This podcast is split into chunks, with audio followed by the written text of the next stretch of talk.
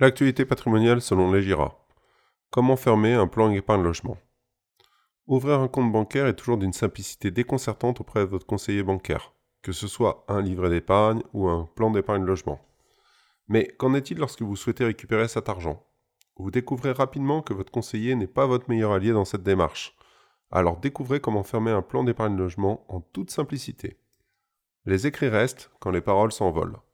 Dans vos démarches administratives, nous ne pouvons que vous conseiller de procéder par des écrits. L'avantage pour vous est d'en garder une trace au cas où vous sentez de la résistance de la part de votre établissement bancaire à vous rendre votre argent. La démarche soft, mais pas forcément la plus efficace. Si vous ne souhaitez froisser personne, en l'occurrence votre conseiller bancaire, vous pouvez lui adresser un email indiquant que vous souhaitez clôturer votre plan d'épargne logement dans les meilleures conditions. Doublez cet email d'un courrier déposé auprès de votre agence bancaire. Cela peut être un excellent moyen de tester l'efficacité de votre conseiller financier, car dans la très grande majorité des cas, vous serez obligé de le relancer pour savoir où en est la démarche. En fonction du montant versé sur le plan, un rendez-vous en agence vous sera alors proposé pour faire le point sur votre demande. Vous n'aviez pas demandé la clôture du plan initialement? Qu'en est-il de la méthode musclée? Vous souhaitez récupérer rapidement votre argent, sans dépenser trop de temps dans cette démarche? Faites un courrier à l'attention du siège social indiquant votre souhait de clôturer votre plan d'épargne logement.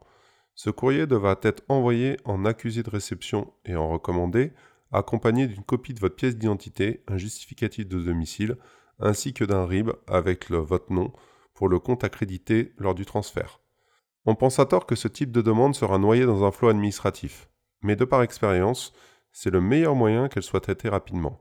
Les gestionnaires ne sont pas payés pour faire de la conservation de fonds, mais pour exécuter les ordres des clients. Quelques banques feront le nécessaire pour que vous soyez tout de même recontacté par un conseiller, mais ce sera dans la minorité des cas.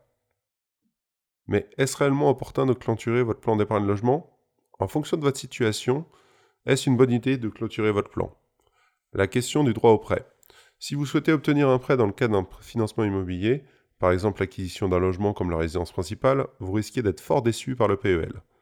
Les taux d'emprunt actuels sont inférieurs au taux préférentiel accordé par le plan, et les droits acquis calculés sur le montant de base des intérêts perçus risquent d'être faibles, limitant fortement le montant disponible pour le prêt d'épargne logement.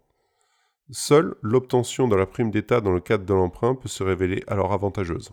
En résumé, l'argument du crédit n'est pas le bon argument pour savoir si vous devez conserver votre P E L, et même si vous souhaitez cumuler les avantages du P E L et du C E L, vous n'arriverez guère à un meilleur résultat.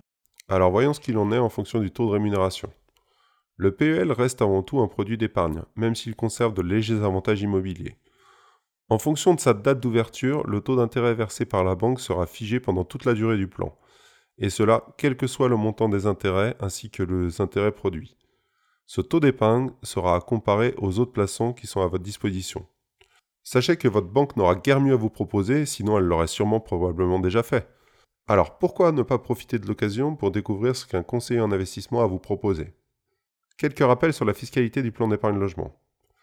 Pour les plans d'épargne ouverts avant le premier janvier deux mille dix-neuf, la durée minimale pour profiter des avantages fiscaux du P E L est de quatre ans. Si vous clôturez votre plan avant cette période, les intérêts capitalisés seront imposés au prélèvement forfaitaire unique de trente pour cent, avec la possibilité sur option de les réintégrer au barème progressif de l'impôt sur le revenu. Les intérêts acquis seront soumis aux prélèvements sociaux au taux en vigueur. Au-delà de la quatrième année, les intérêts sont exonérés d'imposition sur le revenu. Les prélèvements sociaux seront toujours dus. Ce n'est qu'au-delà de la douzième année que les intérêts seront fiscalisés en étant de nouveau soumis à l'impôt sur le revenu. Pour les P E L ouverts à compter du premier janvier, ils sont fiscalisés dès le premier jour de l'impôt sur le revenu et aux prélèvements sociaux.